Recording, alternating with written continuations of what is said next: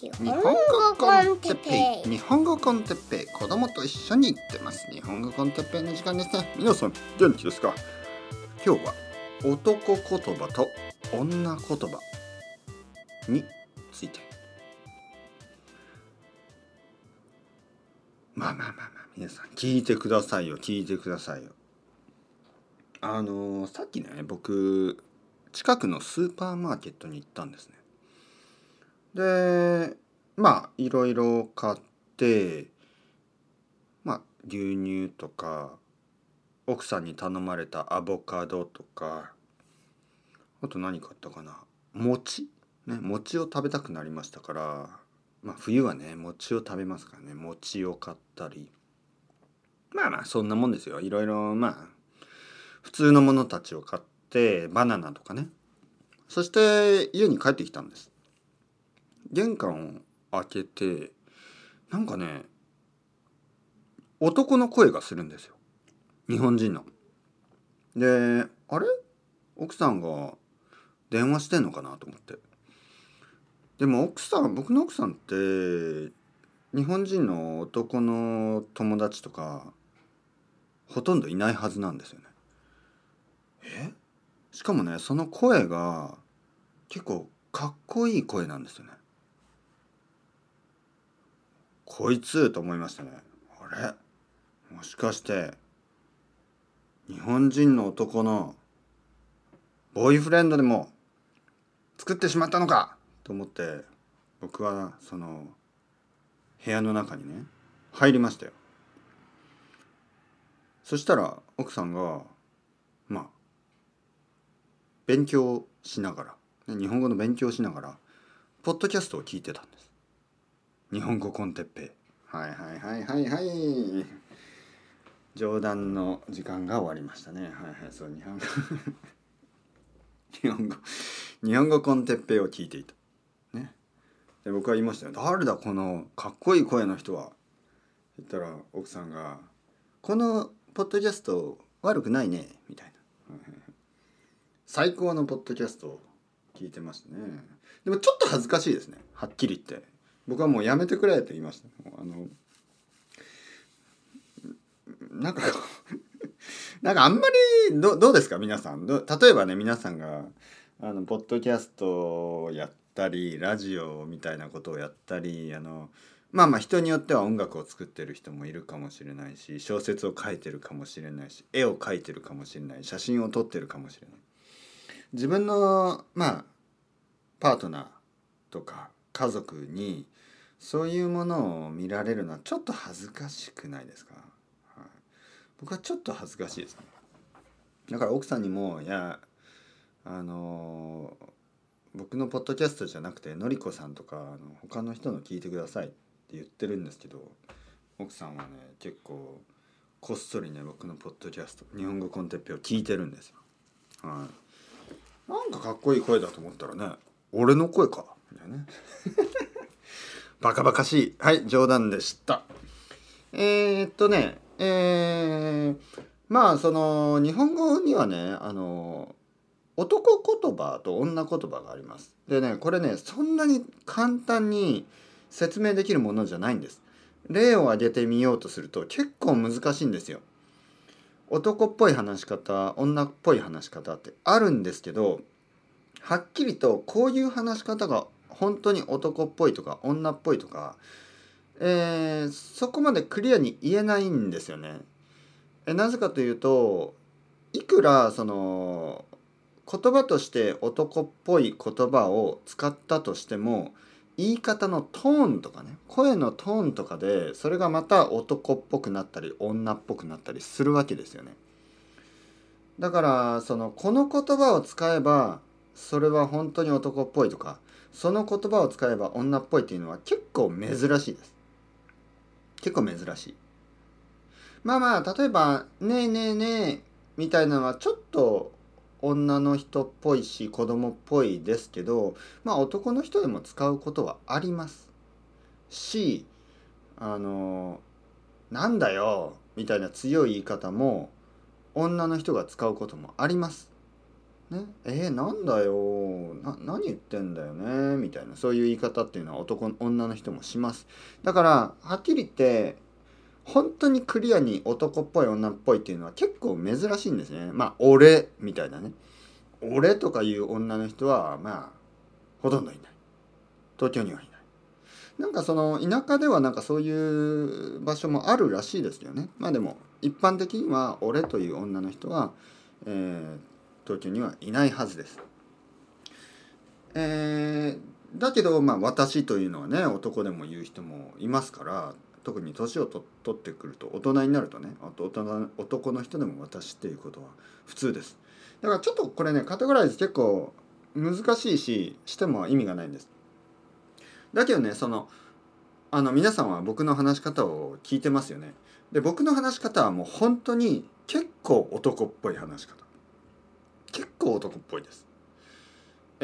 男の中の男とは言いませんが、実は結構男っぽい話し方なんです。で、これにね、このニュアンスに気がつくのは、日本に住んでいる、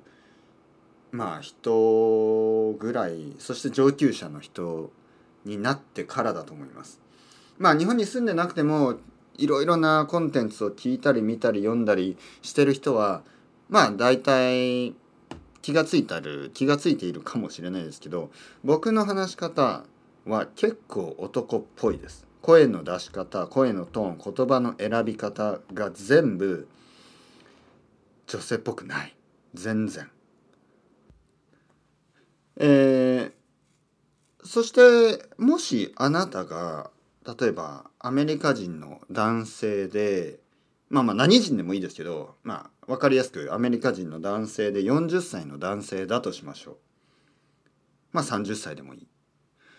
30歳から40歳ぐらい、まあ20歳以上でいいです。はい。とにかく大人の男性だとしましょう。まあ50歳でもいい。まあ何歳でもいいんですよ。とにかく男の人ね。だとして。まあ僕みたいな話し方をするのはいいんですが、実は日本語の先生というのは結構女の先生が多いですよね。日本語の先生は女の人が多い。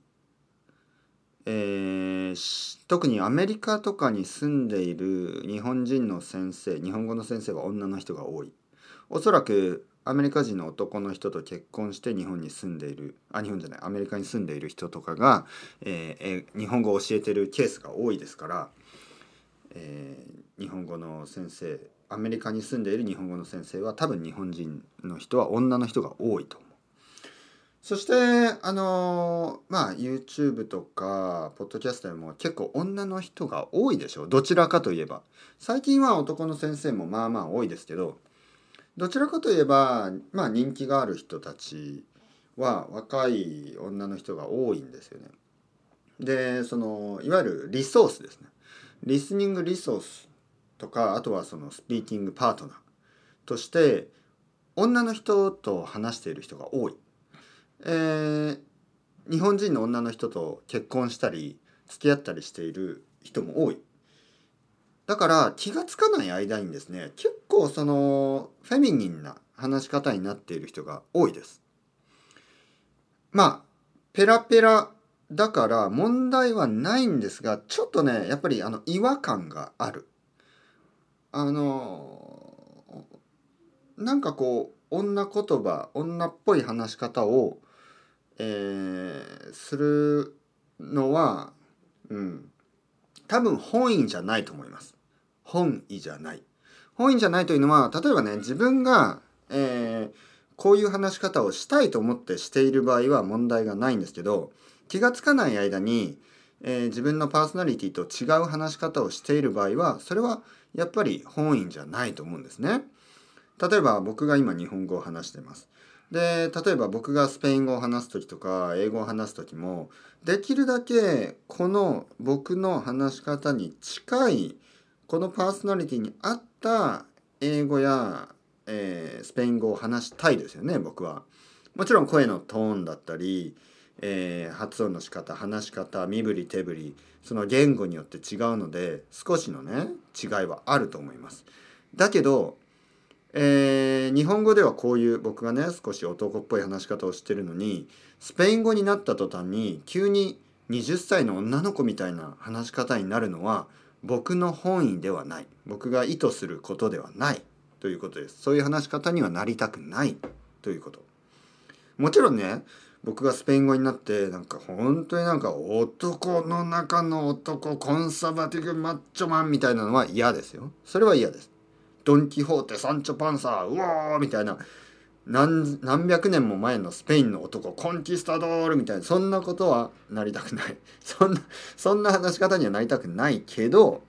同様に20歳のスペイン人の女の子みたいな話し方は、僕はなりたくないんですよ。だけどね、やっぱりそのリスニングリソースがもし、スペインの若い女の子の話をいつも聞いて、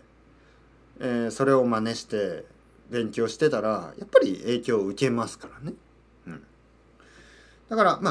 実はその男っぽい話し方、女っぽい話し方っていうのをリストアップして説明するのは、最初に言ったように声のトーンとか話し方とかいろいろな、ものが影響するんで、なかなかそのうまくそのこの話し方をすればあなたのパーソナリティに合ってますよっていうのはなかなかちょっと難しいんですよ。だけど人ですよね。人を選べば話し方の例えば僕の話し方は大人の男、ちょっと男っぽい大人の男の話し方だし、のりこさんの話し方は、大人の女性の話し方です。のりこさんの話し方は過剰になんか可愛いみたいな話し方はしないですよね。だから僕はいいと思いますよ。なんか過剰に可愛いような話し方をする人が結構多いですからね。でそういう話し方をすると僕はあんまり好きじゃない。正直言うとあんまり好きじゃないです。なぜかというと、それは僕が知っている普通の一般的な日本人女性を全くレプレゼントしてないですからね。僕の女の女性の友達たちはのりこさんみたいな話し方をします。だからのりこさんみたいな話し方を、するのはいいことだと思いますけどね。でもやっぱりリスニングリソースはちょっと自分に合った人を選ぶのはねいいと思います。とはいえねとはいえですよ、今気が過ぎましたよ。とはいえあなたが女性だとしても日本語コンテペをこれからも聞き続けてくださいね。その理由はですね、その理由はとはいえですよ、とはいえいろんな人の日本語を理解できるようにするというのはいいことだからですね。あなたが女性の場合は、例えば若い女性の場合は僕の話し方をそのまま真似はしなくてもいいけど理解するのはとてもいいことです。ただ、あなたがもし大人の男性の場合は僕の話し方を理解し、そして僕の話し方を真似する、両方できるっていうことですね。もし日本人の女性と結婚している方がいれば、奥さんの話し方よりも僕の話し方に近づけた方が、多分あなたの求める話し方に近いと思います。なので今日はその話ね。僕は言ってるのはまず言語がですね、男性の話し方、女性の話し方というのがあるということは確かに今の世界ではねちょっと変な気もするんですが、でも現実としてですね、現実として日本語にはあるということ、まずそこは認めなければいけない。そして、たくさんの人がそれをあまり気にしないあまりに自分が意図していないような話し方になっていることが多いんですね。外国人の男の人がたくさんの人がとても女性っぽい話し方をするんです。でそれは実はかなり違和感があります。多分日本人はそれをあんまり言わないと思う。でも何々さん、例えばデイビッドさん、例えばマイケルさん、すごく日本語うまいけどちょっとの人みたいな話し方するよね、はははみたいなことを後で言ってるかもしれませんからね。そういうことが多分本意ではないと思いますから、できるだけ自分が話したい話し方に近づけるためにも大人の男性の話し方をもっと真似する方がいいと思いますけどね。この声みたいな。これちょっとね、実は今日話しにくいトピックです。なぜかというと、やっぱりこの男とか女とか男性とか女性とかいうトピックはね、結構いろいろな意見がありますからね。ただ僕は最初に言ったように、その言語としての特徴ですね、日本語の言語としての特徴として実際に現実に文化的にあるっていうことですね。その男性っぽい話し方、女性っぽい話し方、それが存在するということ、まずはそれを理解して、そして自分が、どういうふうに話したいのかね、意図的に男性の人でも意図的にわざと女性みたいな話し方をしたいという人がいれば、それは全然いいんですよ。逆に女性でも日本人の男性のように話したいという人がいることは別にいいんですよ。だけど、僕が最初に言ったように、僕がね、例えばスペイン語を話すときに20歳ぐらいの女の人みたいな話し方をするのは僕の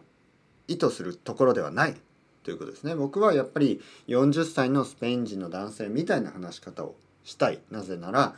僕は日本語でそういう話し方をしてるから。英語だとしても僕と同じ年ぐらいの、イギリス人やアメリカ人の人と同じような話し方がしたい。確かに言語によっては男女の差というのが結構少ないですよね。多分英語は少ない方だと思います。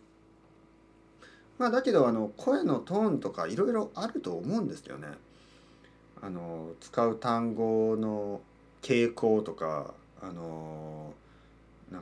いろいろあると思いますよ、実は。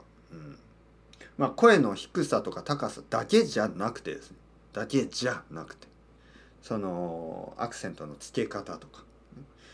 そういうのが日本語学習者の中ではちょっと女性っぽい話し方があまりにスタンダードになってるから、僕はそれをもう少しだけね、男性っぽい話し方もありますよということを、今日は言いたくて説明しました。というわけで、言語は楽しいですね。これからも言語を頑張って勉強していきましょう。それではまた。チャオチャオ、アスタルゴ、またね。